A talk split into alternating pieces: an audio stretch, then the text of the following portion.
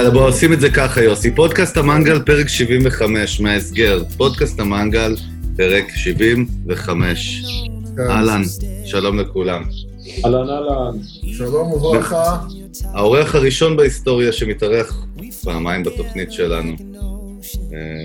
מיסטר ודוקטור עודד קרבצ'יק, מה עניינים? שזה לא בגלל שנוכל הראשונה לא היה מספיק טוב, אז באנו מתקן. לא, זה בגלל שבזמני צרה כאלה צריכים דוקטורים, אין מה לעשות. זה לא משנה למה.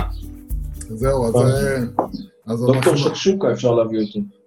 אז בואו נגיד שבאמת אנחנו ככה מצטערים מראש על האיכויות, אבל זה המצב.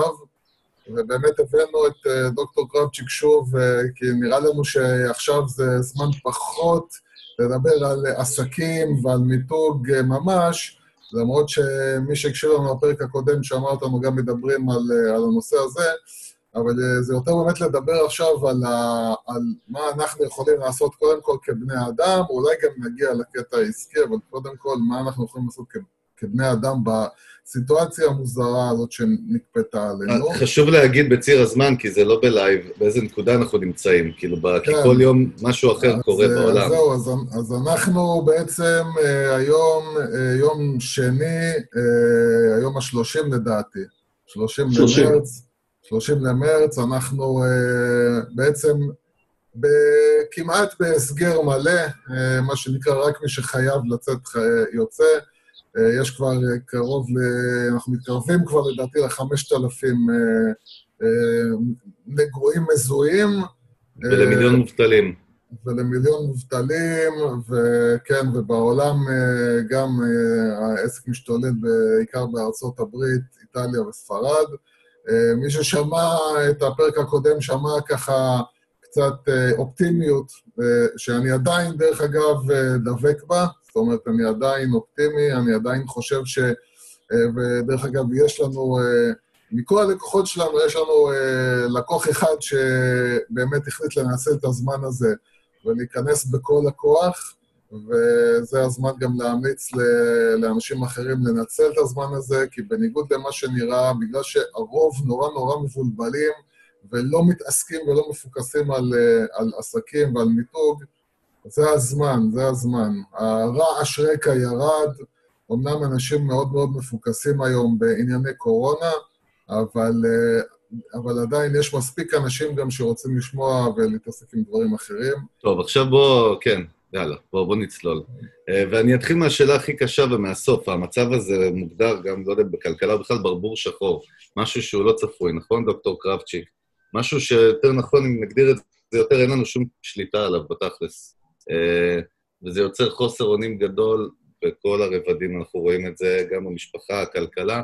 הבריאות איפשהו נדחקת קצת הצידה, אני רואה שאנשים יותר מפחדים מכלכלה מהנגיף, וזה הגיוני. ובאמת בוא תכניס אותנו קצת לעניין שבאמת התמודדות עם משהו כזה שאין לנו שליטה עליו, עם איזה משהו הזוי בסדר גודל שבאמת לא היה כמוהו, לא בשנות חיי בכל מקרה. זה צעיר, זה לא חוכמה, אבל גם לא בשנות חיי. אבל גם לא בשנות חיי. כן. תראו, אני חלק את זה לשניים, אתה הגדרת את זה בצורה הכי נכונה שאפשר להגדיר, נכנס פה אירוע של אי-וודאות טוטלית, שבדרך כלל מה שהולך עם אי-וודאות, תמיד, בצימוד לאי-וודאות, מה שהולך עם אי-וודאות תמיד, זה חוסר שליטה. כלומר, ברגע שיש אי-וודאות, איבדתי את השליטה. והצירוף הזה של אי-וודאות וחוסר שליטה, זה צירוף של תחושה שהקרקע מתחת לרגליים זזה, ועכשיו אני בצלילה חופשית, ואני מחכה שמשהו יתפוס אותי. כן. וזה מה שקורה לרוב האנשים, כאילו זרקו אותם ממטוס בלי מצנח, אבל יש זמן נפילה. יש זמן נפילה. כי גם כל אלה שהיום מובטלים, וזו הגדרה מעניינת, מובטלים, ותכף אני מתייחס למה אני אמרתי הגדרה מעניינת, גם אלה שהיום מובטלים, לא בשנייה הזאת נגמר להם הכסף. נכון.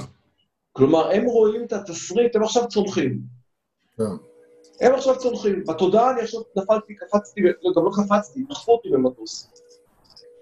עמדתי, נהניתי מהנוף, ופתאום מישהו פתח את הדלת, דחף אותי החוצה, ועכשיו אתה צולל. עכשיו, אתה לא יודע מה יקרה למטה, אתה לא יודע מתי תגיע למטה, אתה לא יודע אם תגיע למטה, אתה כמובן רואה את התסריט הכי שחור, אבל אתה בטוח גם בעוד דבר, וזה עוד אחת מהאשליות, תכף אני אגיד למה זה אשליה, ואני מתחבר למה שיוסי אמר בהתחלה, ועכשיו זה יופי של זמן למיתוגים ודברים כאלה, אומנם בהתאמות, אוקיי? אבל עדיין לכל אחד ואחד מאיתנו יש מצנח על הגב, רק אנחנו משוכנעים שהוא לא קיים. כן. ומי שיצליח עכשיו לפתוח את המצנח, יתחיל ליהנות לא רק מהתקופה הזאת, אלא גם מהתוצאות של האחרי. ומי שלא יתחבר לעובדה שיש לו מצנח, ויתחבר טוטלית לאסון הקולוסלי שהולך לקרות לו, או לאסונות שקורים בעולם, שאף אחד מאיתנו לא יודע כלכלית מה יקרה, כמו שאנחנו יודעים, זה אירועים בריאותיים שקורים. בסדר? גם אנחנו לא יודעים את התרחישים שלנו, אנחנו שומעים תרחישים שמספרים לנו אנשי מקצוע, אנחנו רואים עובדות שמגיעות לנו ממדינות, מחכים על 2.5-3 מדינות כל הזמן, שיש שם באמת אסונות, איטליה, ספרד, עכשיו ארצות הברית נכנסה, אבל בוא נזכור, יש עוד 2 מדינות בעולם. ובלי קשר, יש גם את ישראל, עם כל הצער והאסון, וכאב הלב על האנשים שנפטרים, ועל האנשים שחולים, ושעוד סביר הנוח, כלומר, אבל אם, אתה יודע, אתה מסתכל על זה דבר אומר, האם באמת אין לנו מצנח על הגב? זה דבר ראשון. דבר שני, כל החיים שלנו, חגי ויוסי העיקרי, ואתם יודעים את זה, מי כמוכם יודעים את זה על עצמכם, כל אחד יודע את זה על עצמנו, אנחנו חיים ב-99% של אי-וודאות כל החיים. אנחנו משקיעים, אנחנו זורעים, אנחנו שותלים, תחשבו ברמה האישית שלכם, תחשבו ברמה האישית שלי, כמה השקעות הצילות שהלכו לטמיון, ומבחינתנו, בטוח העסקה סגורה. מבחינתנו, וואו, זה אצלנו.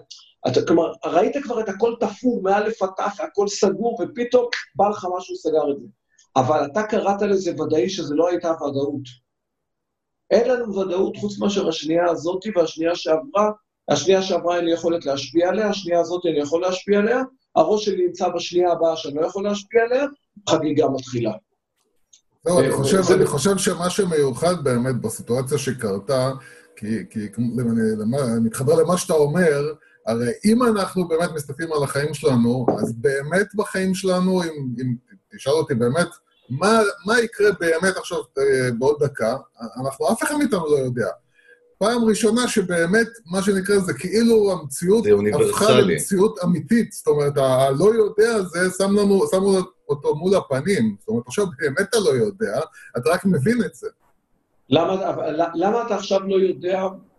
בוא, סביר להניח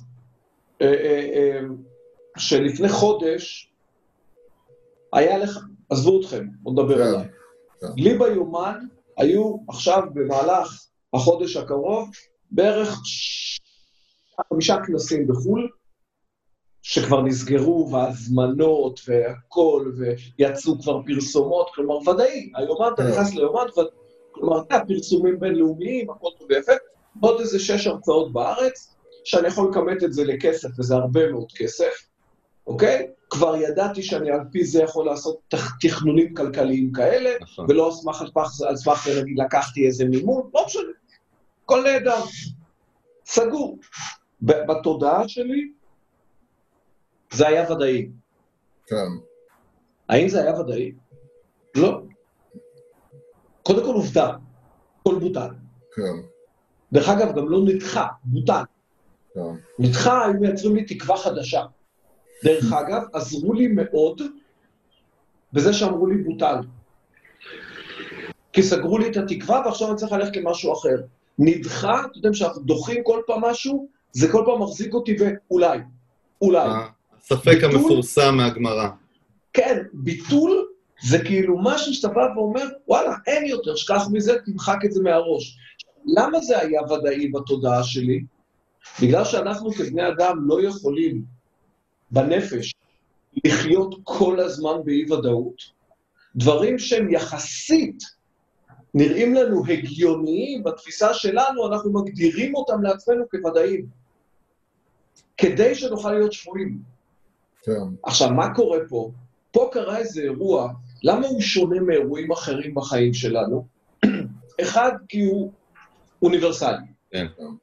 שתיים, כי בדמיון שלנו, ואני מדגיש בדמיון שלנו, ואם אני לוחץ למישהו על משהו, אני מבקש מחילה, אוקיי? בדמיון שלנו, מה שקורה זה שהאסון שיכול לקרות לנו בעקבות האירוע הזה, הוא הרבה יותר גדול מהאסונות אחרים שיקרו לנו באי-ודאויות הרגילות של החיים שלנו. הנקודתיים, כאילו.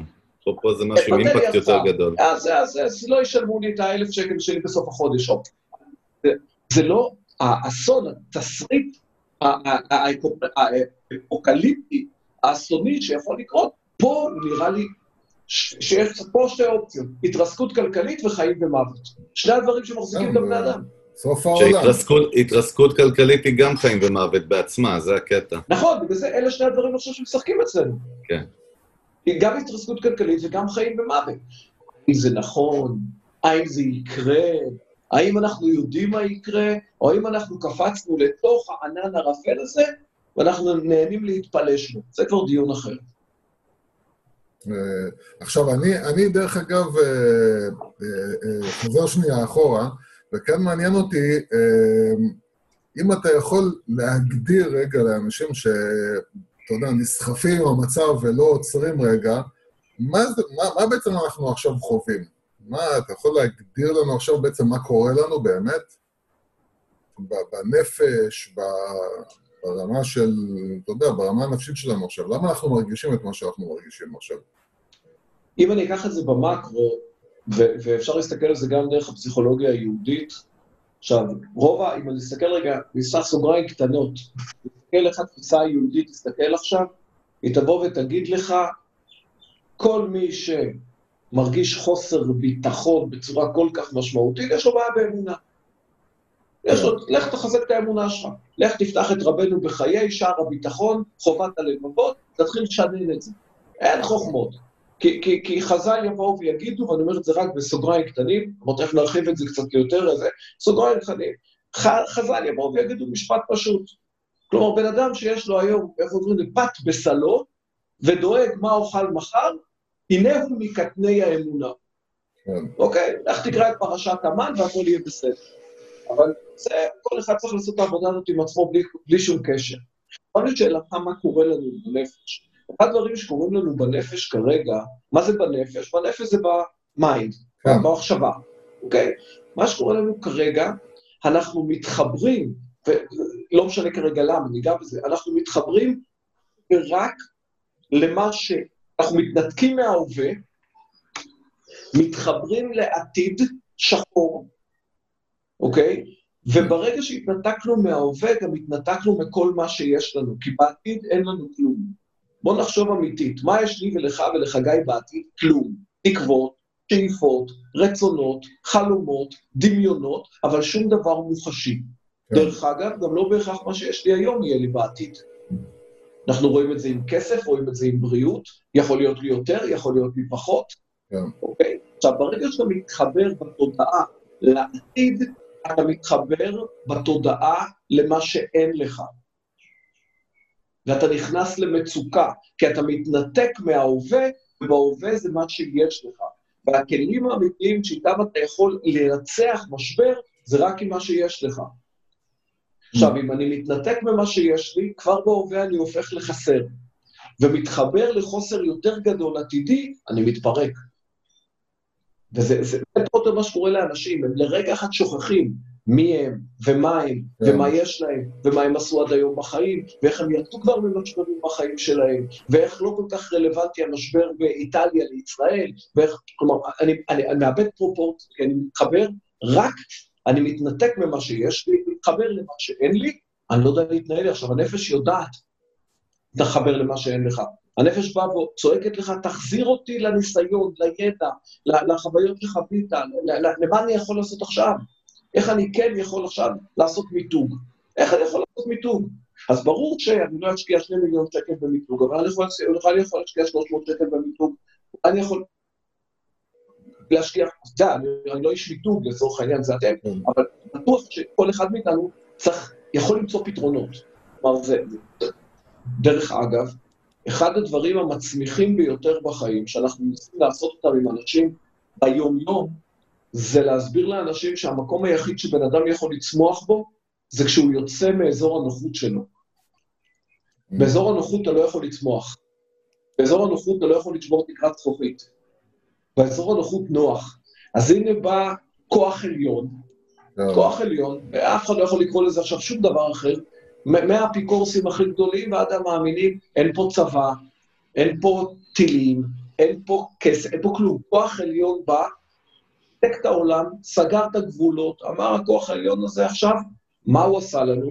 דחף אותנו החוצה מאזור הנוחות. לאף אחד לא נוח עכשיו. בהחלט. ועכשיו באי נוחות הזאת, אם אני יודע שאי נוחות זה המקום הכי טוב בעולם שניתן לצמוח בו, מבחינת יצירתיות. מבחינת יצירת סוג של יש מיש, יש מאין קצת קשה לנו, יש מיש, אז אני עושה כאילו ריסט מחדש, אבל חייב להתחבר, אוקיי, מה יש לי עכשיו? קח דף ועץ, תקן לך שולחן שלי נראה, אני אפרופו, אוקיי? זה השולחן שלי, בדרך כלל אין מפתקים, אוקיי? זה השולחן שלי כרגע, על כל פתק פה כתוב, עושה אותי עודד, תעשה לך רשימה, מה יש לך? מה אין לך? הבטחת חדשות. כן. מה יש לך? אז אני רושם שיש לי פה מוצרים שצריך להפוך אותם למוצרים דיגיטליים. אני רושם שיש לי פה, תבנה קמפיין קורונה, שישתנה כל שבועיים. אני רושם שיש לי פה, זה הזמן ליצור תשתיות חדשות, לעבור על כל הסרטונים וההקלטות, תתחיל לאבד את החומרים שתמיד רצית לאבד בעין. אוקיי? הנה, אני אומר לך בלייב.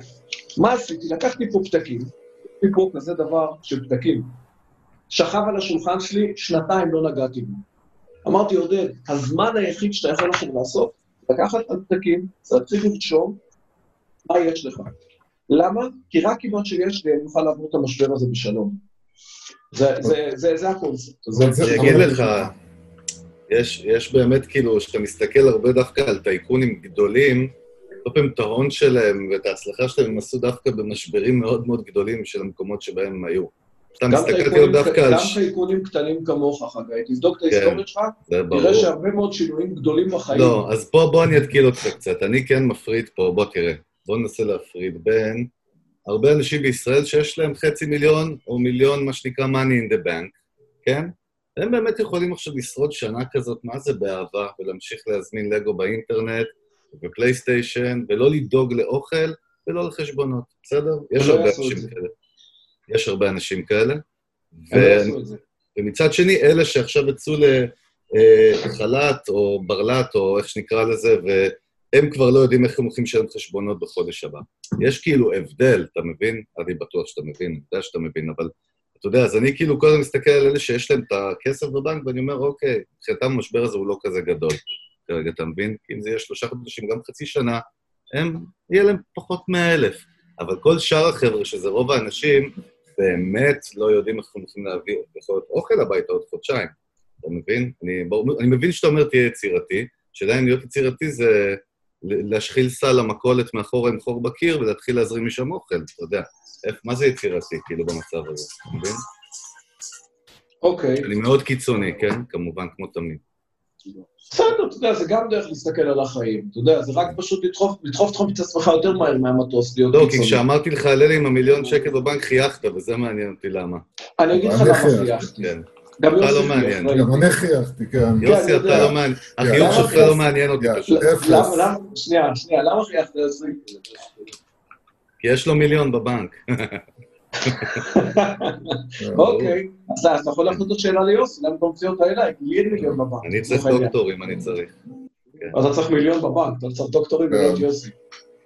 אבל תראה, בוא ננסה רגע להסתכל, אני לא יודע כמה אנשים תחקרת עם 1,000,000 בבנק, אבל מי שיש לו 1,000,000 שקל בדרך כלל הוא לא שוכב בבנק ה1,000,000 שקל הזה, הוא שוכב במקומות אחרים שכרגע התרסקו ויוצאים את התחתונים שלו. ככל שבאדם יותר כסף, הוא יוצאים עכשיו יותר. אתה אומר כן, אבל גם נשאר לו יותר. ולכן, אחרי שבן אדם יש לו 2,000,000 והוא מפסיד 1,000,000, ברור שנשאר לו עדיין 1,000,000, אוקיי? אתה בא ואומר, אתה אומר, כי מישהו שיש לך 1,500 שקל, תודה שלא יהיו לי השקעות, כי אז לפחות לא הפסדתי 1,000,000. גם נכון, דרך אגב. זה קודם כל. דבר שני, אותו אחד שיש לו 2,000,000 והפסיד 1,000,000 עכשיו, בנפילות של כל הפרסים בעולם, לסגירות של כל הבורסות בעולם. עוד פעם, למי שיש יותר היום, הפסיד יותר נקודה. רוב האנשים עם הרבה כסף לא מחזיקים את הכסף בבלטות, ולא מחזיקים אותם בבנק, כל הזמן עסוקים באפיקי השקעה. אוקיי? ובדרך כלל גם באפיקי השקעה עם אוהבי סיכון. עם סיכון, כן. אוקיי? מרווים מכל, עכשיו דרך אגב, זה בסדר, הם ירוויחו אותם חזרה, אני לא דואג, אני גם מנסה לדרך את זה אמיתית. אם המיליון שנשאר לו, או 100,000 שנשאר לו, או 2 מיליון שנשאר לו, בטוח שהוא לא יוציא אותם עכשיו ויבזבז אותם על כל מה שבא כאילו אין מחר. כן. סביר להניח שהוא המשיך להתנהל נכון כמו שהוא התנהל קודם, שגרם לו שיהיה לו מיליון. בסדר? מה שאנחנו צריכים לעשות, הבעיה, ההבדל הגדול הפעם, לילד שיש הרבה כסף, אוקיי? הרבה כסף, בדרך כלל מתנהלים הרבה יותר נכון מאשר לאלה שאין כסף. גם בעיתות משבר, אני מניח. על אחת כמה וכמה. כן. על אחת כמה וכמה. הוא מדבר כשאין משבר. כן. על אחת כמה וכמה. עכשיו, ברור שכשיש משבר, אז אלה שאין להם נפגעים יותר. אבל אני אגיד עכשיו משהו שהוא לא פופולרי, ויכול להיות שאני, יבקשו מכם לא להביא אותי יותר, אבל מי שהיום הגיע למצב שאין לו שקל בבנק או בכיס, להחזיק עוד חודש, לא שנה, סביר להניח שהוא צריך לבדוק את ההתנהלות שלו. סביר להניח שהוא חי על הקצה כל הזמן. סביר להניח שהוא חי על יהיה בסדר. סביר להניח שהוא חי על מעבר ליכולת שלו לכל אורך הדרך. עוד פעם, אני מצייג באמת אנשים שהם קשישים, קשישים וזה. אני מדבר על המיינסטרים, על בעלי עסקים שהם הלקוחות שלך. שבסופו של יום, אם היום הם באים ואומרים, אין לי חודש קדימה, תבדוק את עצמך. אולי זו הזדמנות לעצור שנייה, אולי מישהו חיצוני עצר אותך ואמר, אתה לא יכול לנהל עסק שאין לך חודש אוויר, חודש. כן. חודש אוויר, בתקופה הזאת זה המון. עכשיו, למה חודש אוויר? כי במלא, בוא נסתכל רגע, במלא חודש אפריל, בסופו של יום, הוא חודש שחצי ממנו לא עובדים אף אחד. כן. פסח, פסחה בחול, כן. לא עובדים, לא עובדים. זה חודש, בהוויה שלו הוא חודש שלפחות 50% הכנסות אם לא פחות. כלומר, המהות של המשבר, תסתכל, נפלה לו במילה על חודש, שגם ככה אין לנו הכנסות. כן. תהיה יצירתי, עוד פעם, אני לא משווה בין העשירים לבין אלה שלא עשירים, אין ספק שכרגע שמי יש לו 2 שקל יותר בכיס, לכאורה יותר רגוע, אוקיי? לכאורה יותר רגוע. ואני אומר עוד פעם, כבר ראינו, מהות השיחה שלנו זה שאין ודאות, לא יודעים מה יקרה מחר, אבל לא יודע פתאום איזה מעשייה, יחליטו מחר במדינה, בגלל המצב הקשה, שעל בעלי הון מקדימים להם את המס ב-X%, ולצורך העניין, לחגי, ליוסי ולעודד, מאפשרים הלוואה בערבות מדינה, ואלה שיש להם כסף שותפות חברים שלהם כרגע, כלומר, אנחנו לא יודעים מה יקרה. אז באמת, אין ספק שבכל אחד למי שיש כסף, ואני אומר עוד פעם, ברוב המקרים, למי שיש כסף, גם מתנהל ביום-יום יותר נכון. זה נכון תמיד, אנחנו גם מדברים על זה תמיד, אין ספק, נכון. למה לא נלמד? לא, נכון שנלמד, אבל עוד פעם, יש סיבה שקוראים איזה ברבור שחור למציאות הזאת, כי בוא נגיד כך לדוגמה מסעדה, יש לנו חבר טוב שיש לו רשת של 12 מסעדות. מבחינתו, כמה שהוא לא יתכונן ויעבוד נכון, זה סוג מסוים של ביזנס ששם אתה חי על התזרים המתגלגל הזה, ואתה יודע, רוב העסקים בו, בינינו הם כאלה, אני לא בא להעיר על זה, אני מסכים איתך לחלוטין מה שאתה אומר, אבל בוא נשאל הפוך, אתה יודע מה, עזוב, בוא נתקדם לפרקטיקה, על מה כן יש לנו שליטה, כאילו, בימים כאלה? שליטה על הידע שלך, אתה מסכים איתי? כן, יכול להיות שהוא לא שווה כלום, אתה יודע, אבל כן. יש לך שליטה על הידע שלך? כן, צודק. יש לך שליטה על הניסיון שלך? אוקיי? יש לך שליטה על הפעולות הקטנות שאתה יכול לעשות בכל רגע ורגע בהווה?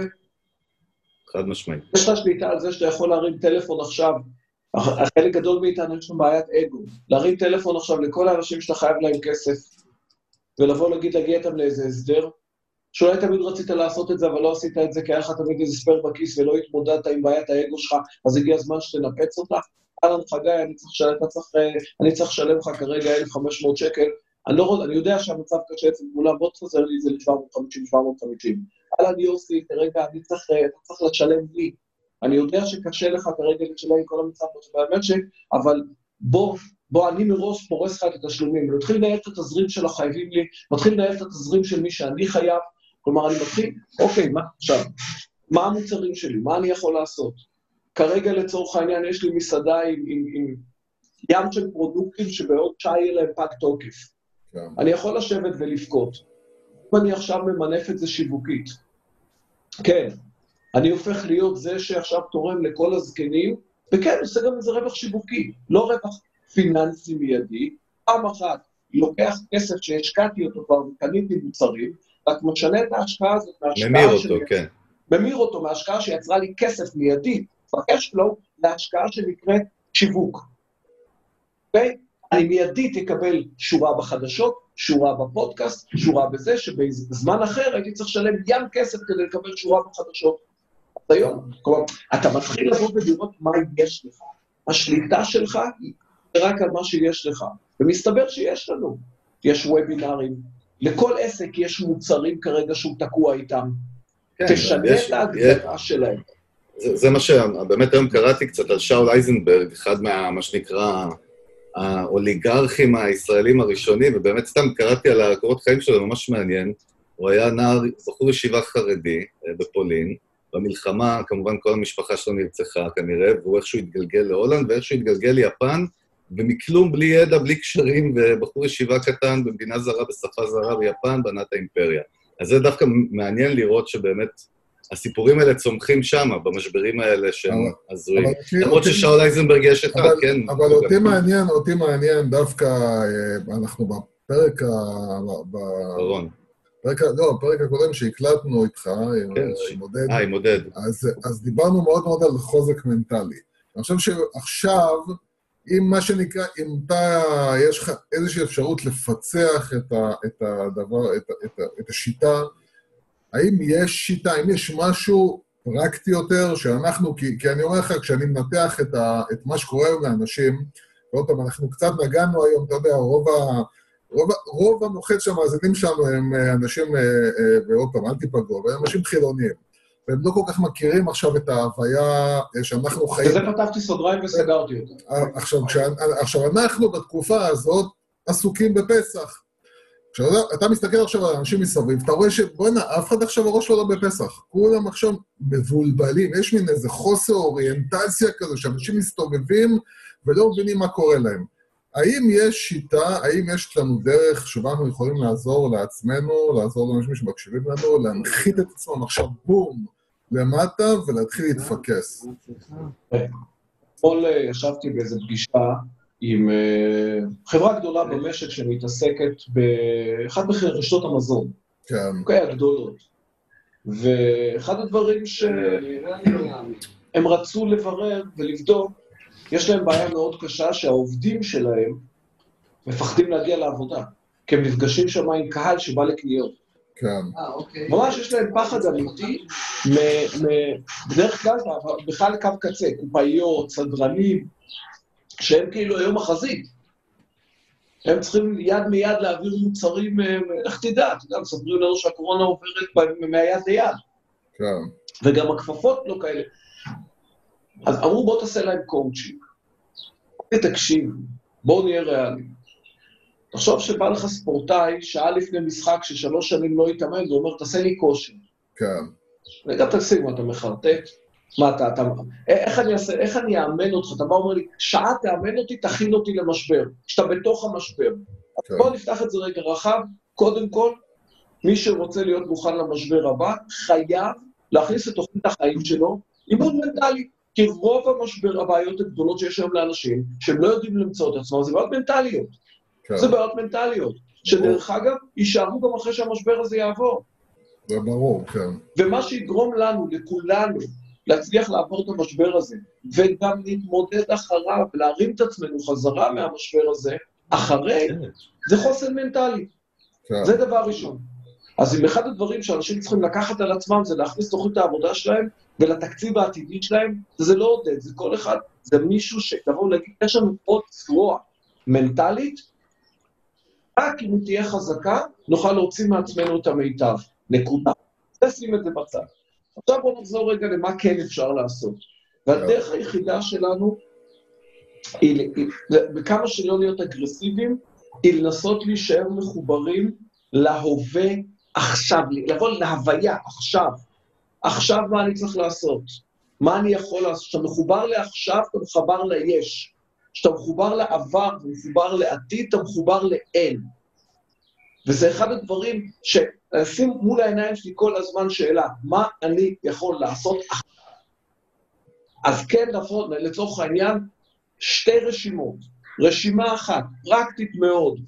מה יש לי? מה יש לי? אם זה בעסק, מה המוצרים שיש לי? באיזה מוצרים אני תקוע? מה הפתרונות שאני... העסק שלי נתן לקהל שלי דקה לפני המשבר. מה הפתרונות? איזה פתרונות נתתי? הגיע הזמן, יכול להיות שאנשים יתחילו לשאול את עצמם שאלות על העסק שלהם, הרבה יותר מה שאלו כאשר לא היה משבר. הם יתחילו להתייחס לעסק שלהם. יגידו, אוקיי, אלה הפתרונות שנתתי. נתתי ייעוץ, נתתי הרצאות, נתתי... מחרתי מוצרים. מה יש לי? החל במזון במחסן, דרך מלאי בזה, אוקיי? כל אחד. עכשיו, האם... זה הראשון, מה יש? שתיים, לעשות לבאדם שיעשה לעצמו רשימה של 3-4 משברים, אפילו יותר קטנים, שהוא חווה בעבר. אין מישהו שלא חווה משברים. כן. אוקיי? מהמשברים שהוא חווה, יעשה עכשיו תהליך למידה. איך יצאתי מהמשבר? מה עשיתי אז? גם אם זה קטן, עכשיו בדרך כלל אנשים אומרים, משבר כזה לא חוויתי. אין ספק. נכון, היה נכון. היה לך משבר עם אשתך? היה לך משבר עם הילדים? היה לך משבר עם ההורים שלך? היה לך משבר עם הבנק? תיקח כלים ממשבר למשבר ותעשה אדפטציות במשבר הנוכחי. כי בסוף, כשאתה מתמודד עם משבר, אתה מתמודד עם אשת כוחות נפש. היו לך אותם. היו לך, רבת, עשית, התווכחת, הפסדת, הרווחת, להתחיל לעשות, ואני אגיד עם איזה כלים השתמשתי, רשימה שנייה. מוצרים שיש לי, כלים שלי, שאני יודע שהשתמשתי, לא צריך ללמוד אותם בשום מקום. השתמשתי. ופעם שלישית, איך אני ממשיך וממנף את מה שיש לי כדי לתמוך הלאה. ואז פה תיכנס החשיבה היצירתית. ואז כן, אני אתקשר ליוסי, אתקשר לחגי, ואני אגיד, יוסי, תקשיב, יש לי 10 מוצרים. אני יודע שהמוצרים האלה היו פצצה ללקוחות שלי, אבל היום אני צריך לעשות להם דליברי חדש. עד היום אנשים באו אליי, עד היום פיליתי אולמות, היום צריך לעשות דליברי חדש. ואני צריך לדעת ממך איך עושים את הדליברי הזה, תארוז לי אותו מחדש, את המוצר שלי, תנגיש לי אותו, תתמחר לי אותו מחדש, כלומר, אתה עסוק במה שכן, לך לפסח. רובנו, בפסח הנוכחי, ההוצאות שלנו לפסח יקטנו פלאים. כן. אוקיי? רובנו נשב בפורמט שלא 30 איש בפסח, אלא 3, אני אשתי והילדה, ואני כשכולם יכולים להגיע אליי. כן. זה אומר שגם פסח כבר לא ייראה כמו שהיה, כלכלית. אם פעם פסח היה עולה לי 5,000, 10,000 שקל, פעם פה פסח עולה לך 1,000 שקל, גמרת פסח עם חבילת מצות במקום 15 חבילות מצות. עם 2 בקבוקי יין במקום 30 בקבוקי יין. אין מתנות, אין בגדים, אין כלום. כלום. תראו שהאירוע הזה לא רק סגר לנו הכנסות, גם חתך לנו הוצאות. שני רכבים שעומדים פה, הם כמות אדירה של דלק עולה לי הרכבים האלה. הרכבים עומדים, סעיף הדלק שלי נמחק. כלומר, פתאום אתה מסתכל על בלנס. אתה אומר שיש איזשהו בלנס טבעי, יש איזשהו איזון שקיים. העולם מאוזן, נכון, אבל אם נסתכל רק על מה שהפסדתי, רק על מה שלא יהיה לי, כמובן שאני אכנס לפאניקה. אבל אתה מבין שאנחנו דיברנו על זה גם בפרק הקודם, אתה מבין שהבעיה, עזוב כרגע את הקטע העסקי, הבעיה של אנשים... שהם נכנסו למין וורטקס כזה, שהוא תקשורת, ואנשים שמזינים אותך, אנשים נכנסו לוורטקס של פאניקה, זאת אומרת, אנשים חיים... אגב, זהו, מעניין, ראיתי איזושהי כתבה על מלחמת העולם השנייה בבריטניה, שהבריטים היו ניצורים חודשים בבתים, ולא היה אינטרנט בעצם, הם שמעו רק את צ'רצ'יל זה היה? צ'רצ'יל, נכון יוס? צ'רצ'יל שמדבר ברדיו, אתה יודע, פעם ביום, אומר להם, יהיה בסדר, אנחנו נלחמים בשבילכם, לא היה דיסאינפורמציה, זה קטע כאילו. כאילו עליהם פחות מידע, יכול להיות שזה נתן להם חוסן לעבור את המשבר. שמעתי כל הגדרה, אנחנו חייבים דחוף דיאטת תקשורת. כן. תקשיב, התקשורת, בואו נחזור, דיברנו זה פעם קודמת, מה זה אמת מבחינת המוח? אתם זוכרים, דיברנו על זה. אמת מבחינת המוח זה הסיפור שהמוח שומע כפול מספר הפעמים שאנחנו שומע את הסיפור הזה. עכשיו, נותנים לנו כל שעה מבזק. בואו נעשה יום אחד, עליתי באיזה פוסט קצר לפני שבת, בפייסבוק, וזה כמובן שכמה דקות לפני שבת ככה, אתה יודע, כבר הייתי מוכן לשבת, כבר סגרתי את המחשבים וסגרתי, פתאום אמרתי, אני חייב להגיד עוד משהו. בדקתי חזרה את הפייסבוק וזה, ופניתי לאנשים, אמרתי, תקשיבו, אלה ששומרי שבת, שומרי שבת. אלה שרוצים להתחיל לשמור שבת, אני מברך ומאחל להם בהצלחה. אבל אני גם פונה לאלה שכרגע עוד לא מצטדר להם הקטע של לשמור שבת במלואה. ואני יודע שאתם הולכים לראות טלוויזיה בשבת. בואו נעשה אתגר. בואו תצליחו 25 שעות, לראות מה שאתם רוצים בטלוויזיה, ואמרתי מחילה, כשומר שבת, אני עדיין אומר את זה, 25 שעות, תראו טלוויזיה, מה שאתם רוצים, תיקחו על עצמכם משימה, לא לראות חדשות 25 שעות. מי שנוגע לו אישית הקורונה לא צריך את החדשות. מי שלא נוגע לו הקורונה לא יקרה לו כלום בלי 25 חדשות. ותבדקו עם עצמכם, האם אתם מחוברים או האם אתם שולטים. האם באמת יהיה לי רלוונטי לחיים לדעת ב-25 שעות האלה כל שעתיים, בפושים באינטרנט, בפושים בטלפון, בוואלה, ב-N12, N13, אין שקט, זה העין המרכזי שצריך להיות, אין שקט, אוקיי? ולשמוע את הקריין הזה אומר עוד פעם, ואת יואב אבן שכל שעה מביאים אותו ומספר לנו על הקטסטרופות הנוראיות. עכשיו, בסדר, הוא עושה את העבודה שלנו, נכנס לזה. מה זה עושה לנו? על זה אין לי שליטה, חגי? אתה שואל על מה יש לי שליטה? יש לי שליטה מדהימה, איזה מידע ייכנס לי לראש, ומתי הוא ייכנס לי לראש, איזה מידע נחוץ לי באמת, ואיזה מידע לא נחוץ לי. עם מי אני רוצה לדבר עכשיו? אם אני יודע שיש לי חבר אפוקוליפטי, שאיך שאני מתקשר אליו, כל מה שאני שומע זה העולם חרב, אח שלי תתאבד, עזוב אותך, עדיף שאתה תשלוט במוות שלך, מה שמשהו חיצוני יהרוג אותך. או חבר שבא ועושה לי צחוקים בכל דבר שיש, ציני אחי בעולם. אל מי אתה תחייג? על מה יש לי שליטה? יש לי שליטה. יש לי שליטה על האוכל שאני יכול לאכול. עכשיו אומרים לי, כולם ישמינו עכשיו. למה ישמינו עכשיו? אם אין לך שליטה ואתה בהמה, אתה תשמין עכשיו. אבל אותו דבר מנטלית. רוצה להיות מחופה לחדות שלך.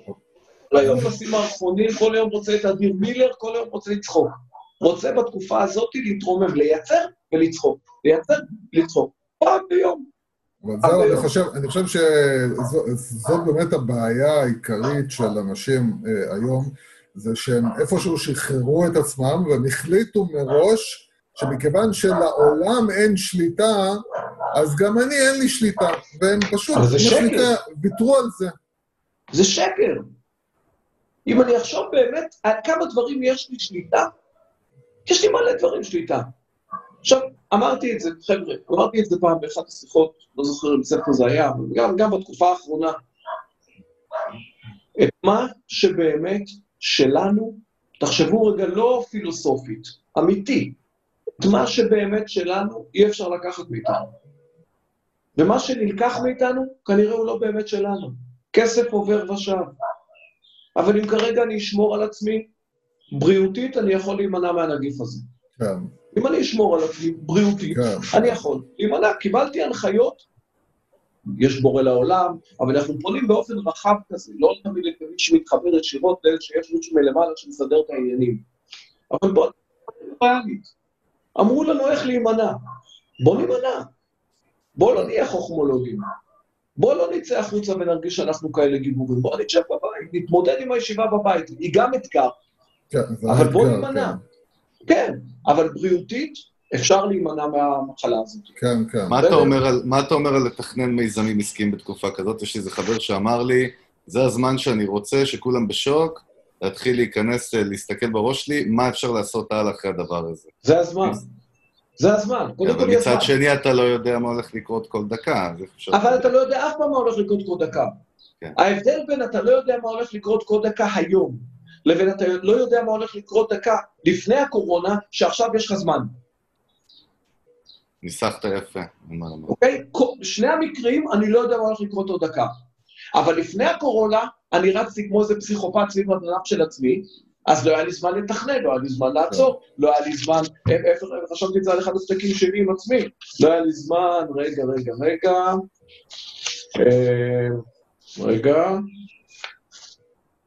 הנה, אז אני חשבתי לעצמי, עודד, הזמן הכי נכון לייצר תשתיות חזקות ונכונות לעסק זה עכשיו. כי עכשיו יש זמן. מה רצית לעכשיו? עכשיו זה הזמן. אי-וודאות היא אותה אי-וודאות. אז עכשיו האי-וודאות הזאת, ברוך השם, ספרה לך מלא זמן.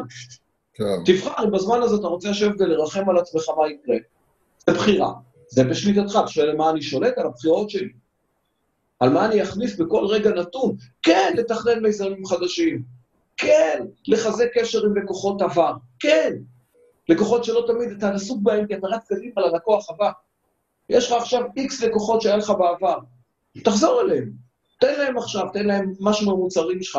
תראה להם כמו, יש לך זמן עכשיו. זה הזמן לעשות את הדברים האלה. למה? כי בואו, לא משנה במה אתה מאמין, במי אתה מאמין, אני חושב שרוב האנשים יודעים, אם לא במודע, בלא מודע, שהמשבר הזה ייגמר. כן. זה יעבור. כן. זה יעבור. זה גל צונאמי, גם צונאמי הכי גבוה שהרד מיליונים עובר. אני צריך לחשוב איך אני יוצא משם. אם אחרי המשבר הזה, יצאתי בנוסף למוצרים הפרונטליים שלי, עם ארגז כלים, ארגז מוצרים שמייצר לי הכנסה פסיבית, שלא היה לי עד היום, מוצרים אינטרנטיים, שיווק דיגיטלי, חנות אינטרנטית, בא ואומר, וואלה, יצאתי החוצה, את ההרצאות שלי עוד ירצו בעזרת השם, את המפגשים איתי הפרונטליים עוד ירצו בעזרת השם, אבל יהיה לי גם עוד ליין בתוך האתר אינטרנט שעכשיו אני אקים, אוקיי? בעלויות מצומצמות, נכון, כי ככל שבן אדם מצומצם יותר, הוא יכול להיות יצירתי יותר, פתאום מסתבר שלא צריך 100,000 שקל להקים אתר, אפשר להקים אתר גם ב-1,000. סתם זו רק מספרים, לא נכנס. אני מדבר על הרעיון.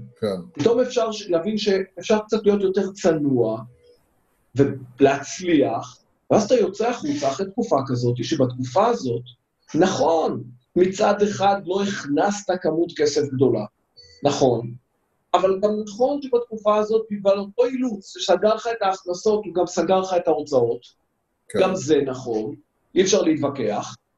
בשורת ההוצאות, רוב העסקים יראו שבתקופה הזאת, ההוצאות שלהם קטנו. משכורות, אנשים הלכו לחל"ת, זה הכל גלגל. ואז בתקופה הזאת אתה בונה, עוד חודש, עוד חודשיים, עוד שלושה, מתי שזה ייגמר, מתי שהקדוש ברוך הוא החליט שהאירוע הזה נגמר, מתי שהוא יחליט שגמרנו ללמוד את השיעור שלנו, אוקיי? אז הוא יגיד, אוקיי, אני מצלצל, הפסקה, נגמר השיעור. כמו שהוא מביא את הקורונה ביום, הוא יעלים אותה ביום. זה הבסיס האמונה שלנו, כדאי שנאמין ככה. ואז אני אשאל רק דבר אחד. איך יצאתי? האם עכשיו אחרי הקורונה, נגמר קורונה, אני יכול לקחת את אשתי לשבועיים חופש או שבוע חופש, ויש לי ארגז כלים שנבנה בקורונה שעכשיו לא צריך אותי ועובד. יכול להיות. זהו, אני בכוונה, כיוון שאתה מאוד, מה שנקרא, נסחב לכיוון שלך, האישי, העסקי, אז אני פחות רוצה לדבר על זה, כי יש... לא, לא. כי קודם כל מקשיבים לנו באמת אנשים עם המון המון המון, באמת, אני לא דיברתי עליי, דיברתי על רעיון. אבל אני חושב שבאמת העיקר, הבעיה, האתגר, שאנשים נמצאים בו עכשיו, זה באמת... העסקי הוא מאוד קשור לנפשי או להם בתור בני אדם. ועיקר הבעיה, מעבר לבאמת שיש בעיה גדולה שפתאום אנשים מצאו את עצמם בבית, ופתאום מצאו את עצמם בסיטואציה שהם לא יכולים לרוץ ומה שנקרא... זה התמודדות, אז זה אחד, זה התמודדות הרבה יותר קשה מבעיה של כסף. נכון, זו בעיה לא קטנה, כי הוא אתגר לא קטן. נכון. אבל אני אומר עוד פעם, תראה, ככל שאנחנו יותר נשאר בהווה, נבנה שגרות, נבנה סדר יום מסודר, נתעסק עם מה אנחנו יכולים לעשות. המוח שלנו, בוא נדבר רגע פיזיולוגית או מנטלית, המוח לא יכול לחשוב על שני דברים בו זמנית. המוח לא, אוקיי? זה אומר שברגע שהוא חושב על מה יהיה, הוא לא יכול לחשוב על מה יש. וברגע שהוא חושב על מה יש, הוא לא יכול לחשוב על מה יהיה. פה הקדוש ברוך הוא זיכה אותנו במתנה, אמר, המוח יכול להיות בכל נקודת זמן במקום אחד. איפה הוא יהיה? תחליט. אם אתה מרגיש שאתה מתחיל להיכנס לחרדות, לפחדים, תבין רק דבר אחד, התנתקת מההווה. מה הכלי החזרה? להירגע, לחזור להווה. עכשיו, איך אני אחזור להווה? אני הרי נמצא פיזית בהווה. לא. אז אמר כבר פעם הבעל שם טוב הקדוש, אדם נמצא במקום שנמצאות המחשבות שלו. לא משנה שאתה נמצא בבית, למרות שכרגע מאיפה אתה לא, אני לא בשדה התעופה, אני לא טס, ואני לא עושה הזמנות כרגע, תחזור, מה אני יכול לעשות עכשיו? אז כן, אם אני כל הזמן נשאר בהווה, בקטן, במטומטם, בפעולות הקטנות, אל תעשה עכשיו תכנונים מרחיקי לכת, אל תבנה עכשיו את העולם, מה אני יכול לעשות עכשיו כדי לקחת את המוצרים שיש לי, את העסקים שיש לי, את הרכוש שיש לי, את הידע שיש לי, את הניסיון שיש לי, דווקא כן להתחבר לשתי המילים, מה יש לי? מה יש לי? ולכל אחד בכל תחום יש, ורק אם היש הזה הוא יצמח, אם האין הוא לא יצמח, אם היש הוא יבנה את הגשר בין היש ובין האין הבא. עכשיו האין הבא, שים אותו רגע קרוב, מה אתה רוצה שיקרה בשבוע הקרוב? אי ודאות קיימת, יופי. אני רוצה בשבוע הקרוב, שעד סוף השבוע הקרוב, יהיו לי שני דפי נחיתה למשהו. אני רוצה שבשבוע הקרוב אני אקים את התשתית לאתר האינטרנט שלי. אני רוצה שבשבוע הקרוב אני אצליח לקחת את המוצרים שיש לי, ולחשוב איך אני מייצר איתם תועלת ציבורית ועסקית בו זמנית. לחשוב, כל אחד ימצא לעצמו את היועצים שלו שהוא עובד איתם, את החברים שלו, להתחיל לעשות שיחות. זום, להתייעץ, לכל אחד יש ערך מוסף למישהו אחר. כל אחד היום צריך כל אחד אחר בשביל לעשות טריידינג. היום אנחנו די חזרנו לתקופה הזאת של נתת משהו וקיבלת משהו, לא רק כסף או בכלל סוחר. היום תקשיב, אני אתן לך ייעוץ, אתה אתן לי עכשיו דף נחיתה. וואלה, כמובן.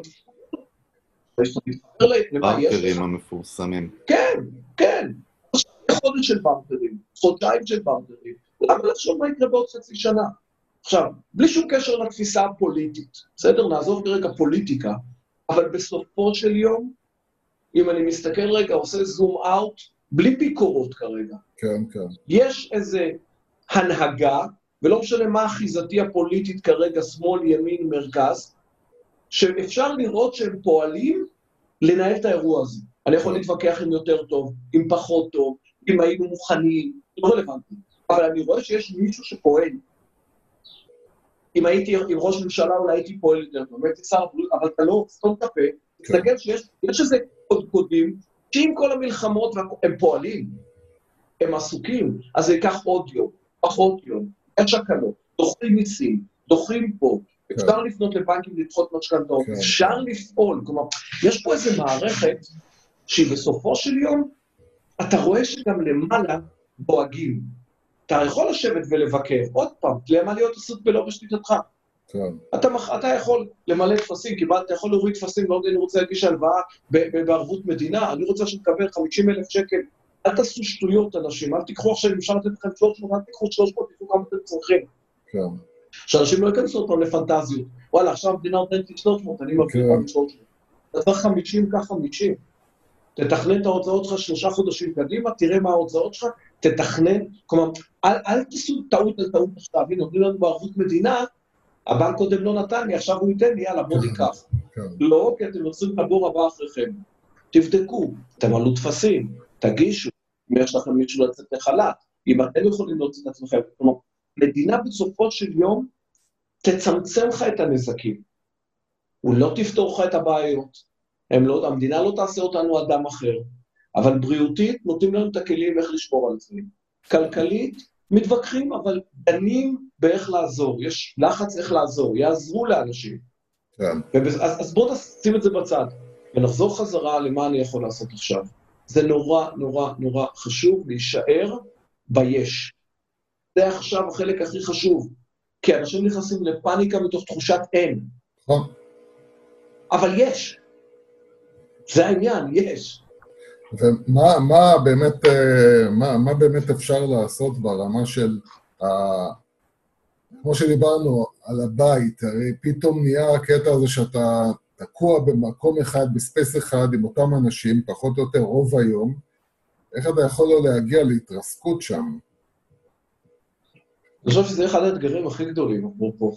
אנשים עסוקים בכסף, אנשים עסוקים בכסף. יש פלייסטיישן, יש נטפליקס. לך אין פלייסטיישן, לנו יש, יוסי. תשמע, אחד הדברים, פלייסטיישן זה בסדר, ועכשיו, אתה יודע, אם צחוק בצד, אחד, לא תמיד לתת, בשביל להשאיר אותו, אחד הדברים הכי קשים, אנשים לא רגילים, תחשוב בזוגיות, בסופו של יום, בני זוג לא רגילים להיות 24/7 ביחד, זה לא טבעי, זה לא נורמלי, זה, אני לא רוצה לחשוב, אנשים עכשיו לא יעשו פעולות אינטליגנטיות, מה זה יעשה ברבנות אחרי אומרים שתהיה עלייה בגירושין, יש עלייה באלימות במשפחה, יש הרבה דברים. זה לכאורה מחויב במציאות, זה גם איזה ניסיון, אני אומר לכם, הרבה יותר גדול מכלכלי, הרבה יותר גדול, אנשים לא רגילים להיות יותר מאשר 2-3 יחד בלחץ. לא דבר על שעות שינה. לא רגילים. עכשיו אתה לוקח גברים, שם אותם בבית שבהוויה שלהם יש להם קושי לרובם, להתמודד עם 2-3-4 ילדים, אונליין, וזה סיר לחץ לא פשוט, ואחד הדברים שמאוד מאוד חשוב לנסות ולעשות במסגרת האפשרויות, בהגדרה משפחתית לייצר זמן פרטי. בהגדרה משפחתית לתת לאישה את השעה שלה, שעה וחצי שלה, והגבר שיקח את כל עליו, שהיא תלך תיסגר בחדר, תשמע מוזיקה, תראה וידאו, תראה סרט, תשחק פלייסטיישן, תעשה מה שהיא רוצה, תלך סיבוב בשכונה שעוד מותר ללכת, כלומר, אותו דבר גבר. כלומר, אם נקפיד, לייצר זמן, לתת כבוד לזמן הפרטי שהוא נדרש, זה פעם אחת. פעם שנייה, אחרי שנתתי, לאינטרוולים, עליות וירידות לאורך היום, לבוא ולהגיד, לכל אחד מאיתנו כבני זוג, יש 3 שעות ביום שמחולקות, או לפעם חצי שעה, או לשעה, שזה שעות, אי אפשר לא יכול לדבר, כי אני איננו בבית, תחשבי שאני איננו, או תחשוב שאני איננה. כלומר, זה לא איפה תתמודד שעתיים עם הילדים, או שעה, כל אחד לפי ולייצר כאלה 3 תחנות לאורך היום. אז כבר זה, זה חשוב. זה אחד. 2, בתוך השגרה עם ילדים, לחלק, לעשות הפרדת כוחות לאישה, יותר קל במבנה הנפש שלה, להתעסק עם 3-4 ילדים, אז לא שזה לא קשה, בוא נגיד, זה פחות קשה מגבר, אוקיי? גבר הוא יותר מוגבל, ולכן אני כן יחלק את החלוקה בהתעסקות עם הילדים, שכל אחד ייקח ויעסיק את הילד, בנוסף, לייצר את הזמן שהם יחד, של הילדים.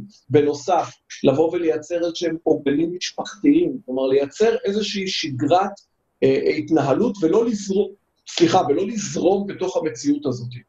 כי הזרימה בתוך המציאות תרסק אותנו ממש סדר יום מאוד ברור, מי עושה מה ומתי, מתי זה הזמן שלי לעצמי. עכשיו, הזמן שלי לעצמי זה לא, ממי, את יכולה שנייה? לא, איננה, היא איננה.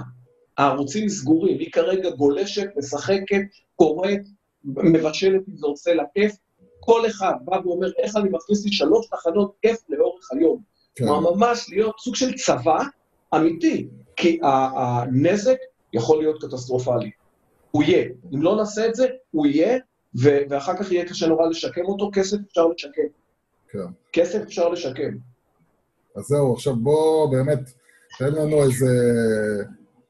1.5-2 סיכום של, או שנקרא שאנחנו יכולים לצאת מפה, ואולי בתקווה לאיזשהו יום, שבוע, או קצת יותר טוב מהשיחה הזאת. אז ככה, אני אקח את כל הדברים שדיברנו, ננסה לעשות איזה צ'קליסט. קודם כל, תודעתית, משם התנהגותית. כן. תודעתית, אחד הדברים החשובים ביותר לדאוג ברמה המנטלית לשמור על איזון. איזון אומר להזין את המוח במידע של גם וגם ולא רק.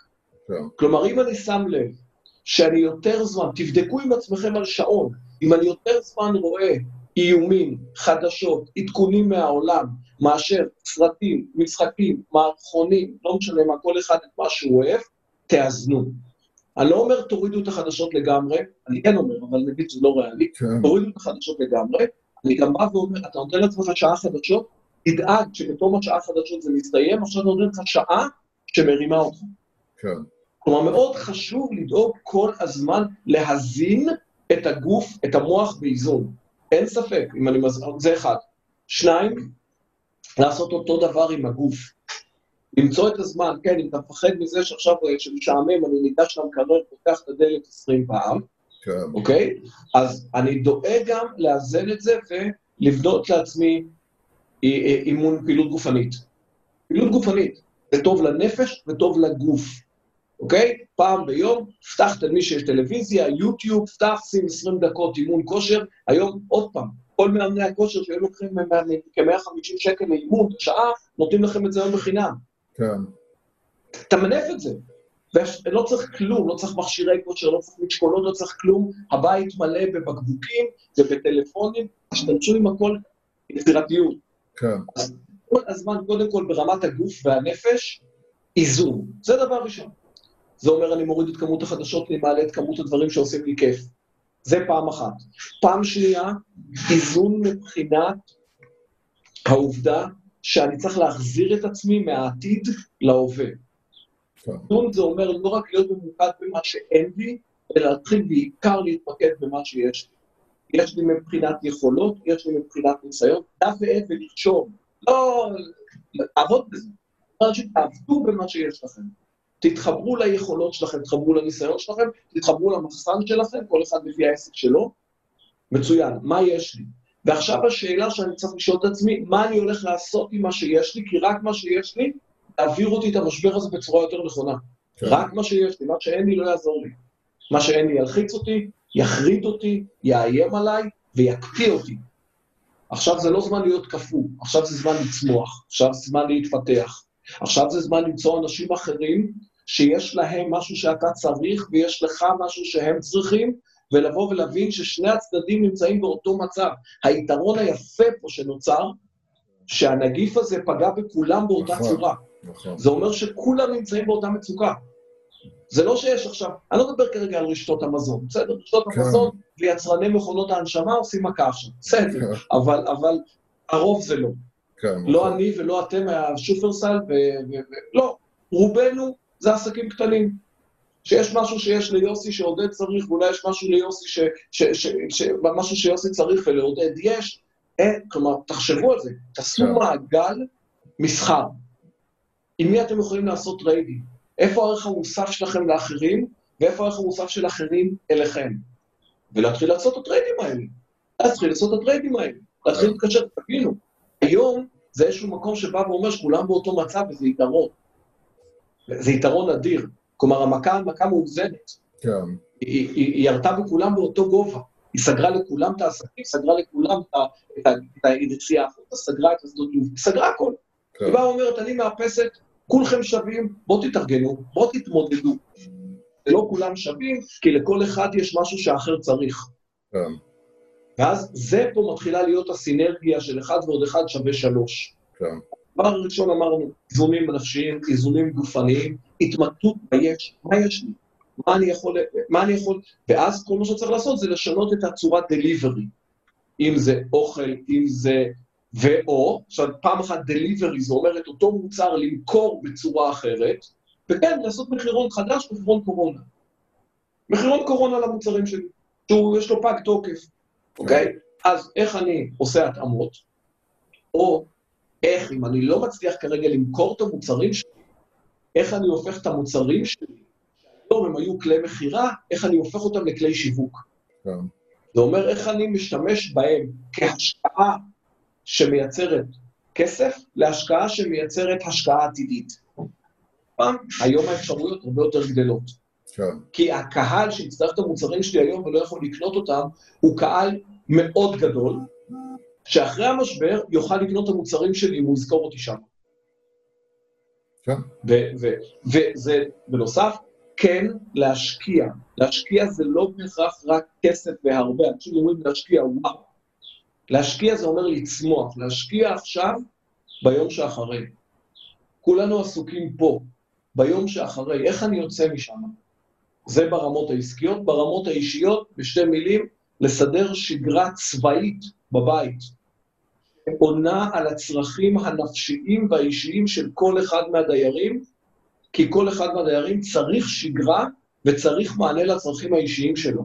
וחלק גדול מהצרכים האישיים שלנו זה זמן לעצמנו. וימצא מנקודת הנחה שעכשיו לא נותנים, כולם יחד, יאללה, הכל עושים ביחד, אני לא רואה בזה אופטימיות, למרות שאני אדם מאוד אופטימי. כן. אז זה כרגע, על רגל אחת מה שאפשר לעשות. אוקיי, אז... להתחזק באמונה, מי שכבר רוצה ככה על הדרך, בקטנה. כן, ותיזהר שאנחנו פה נסחפנו להדתה מטורפת בפרק הזה. אפשר להעיף, זה היתרון של הפרק, אתה יכול להעיף כל מה שקשור בהדתה, לא דיברנו על הדתה, רק דברים פרקטיים. מי שרוצה להאמין, שיאמין, מי שלא רוצה להאמין, שלא יאמץ, בעיה שלו, הכל בסדר. שום דבר מהכלים שנתתי היום, אין להם קשר לאמונה. או לא מותנים בהם, יעבדו רק את האמין. לא. כן, אוקיי, טוב, אז... אין כוכבית, יוסי. כן, לא, בסדר. כל ההמלצות מתאימות למאמינים בלבד, אין כוכבית כזאת. כן. אז טוב, אז המנחה רוצה... רוצה אותנו מפה? המנחה בשוק. המנחה, כן. יוסי, יוסי. דבר. יוסי, דבר. תתרום, תתרום, תתרום. אין לי מה, אני נתרם, אני לא תורם. למה אתה אומר? אתה נראה לי מבואס, חגי, מה קרה? אני ברבור שחור. כן, הוא תדע לך, ברבור שחור רציני. טוב. כן, אתה כזה, אתה פסימי טוטלי? לא, תלוי. יש את השעה של האפ ויש את השעה של הדם. כן, אנחנו זהו, מיצינו את הכוחות שלו להיום. הקשבה... צריך לישון איזה 30 שעות ונראה מה יהיה. בחיים לא מבקשים כל כך הרבה זמן לדבר אחד. אוקיי, סליחה, דיברתי הרבה מגלל. אתה מכיר אותי, קרבצ'יק, הרי אתה באמת שאתה מכיר אותי. כן, כן, כן, תמיד עדיין עם תקווה שתתקפר. אז לפעמים אני מעדיף לשתוק, זה הערך הכי גדול שאני יכול לתת. אז טוב, אז אני... אתה בדרך כלל שאתה שם את הדברים בשאלות הפסימיות שלך, זה יוצר עניין. כן, גם נכון. אז הנה, אנחנו הכנסנו את כולם לחדר השינה, ובואו באמת נסיים את זה, ואני עוד פעם, אם אנחנו מתחברים גם לפרק הקודם שלנו, אני ודאי מתחבר לתקווה, ואני ודאי גם מסתכל על כל הסיפור הזה בתור, קודם כל זה ייגמר, אני מאמין שזה ייגמר יותר מהר ממה שכל הפסימיסטים משדרים לנו, ואני מאמין שאחרי השבר הזה תגיע עלייה הרבה יותר מטורפת מהעלייה שהייתה לפני השבר, ואתה יודע, האנושות יודעת לסדר את עצמה. אז זהו, אז באמת בואו נסיים עם תקווה ועם שמחה, נצא לחג הפסח המתקרב ובא עם שמחה ותקווה. חג החירות, ותזכור, לזכור חברים, למאמינים ולמאמינים פחות, שחירות לא קשורה לשום דבר חיצוני, חירות זה רק החלטה פנימית שלי על המחשבות שלי, כי תזכרו, על מחשבות אין שום בידוד בעולם שיכול להשפיע, למעט החלטה שלי, שאני מבודד את המחשבות שלי. אז אוקיי, אז הנה, יצאנו עם סטיקר לכבוד הפסח. סטיקר זה אתה. אני לא יודע אם אנחנו נתפגש או נתראה עד פסח עם עוד פרק, אני לא יודע מה יהיה, אם כן או לא, זה הכל עכשיו מאוד מאוד מאוד גמיש, אבל נשתדל, בכל מקרה, תודה לדוקטור עודד קרבצ'יק. תודה רבה, עודד. תודה רבה. תודה לכם לכולם. חייך, אגב, חייך. קשה לו. יאללה, נתראה בקרוב. נתראה, ביי.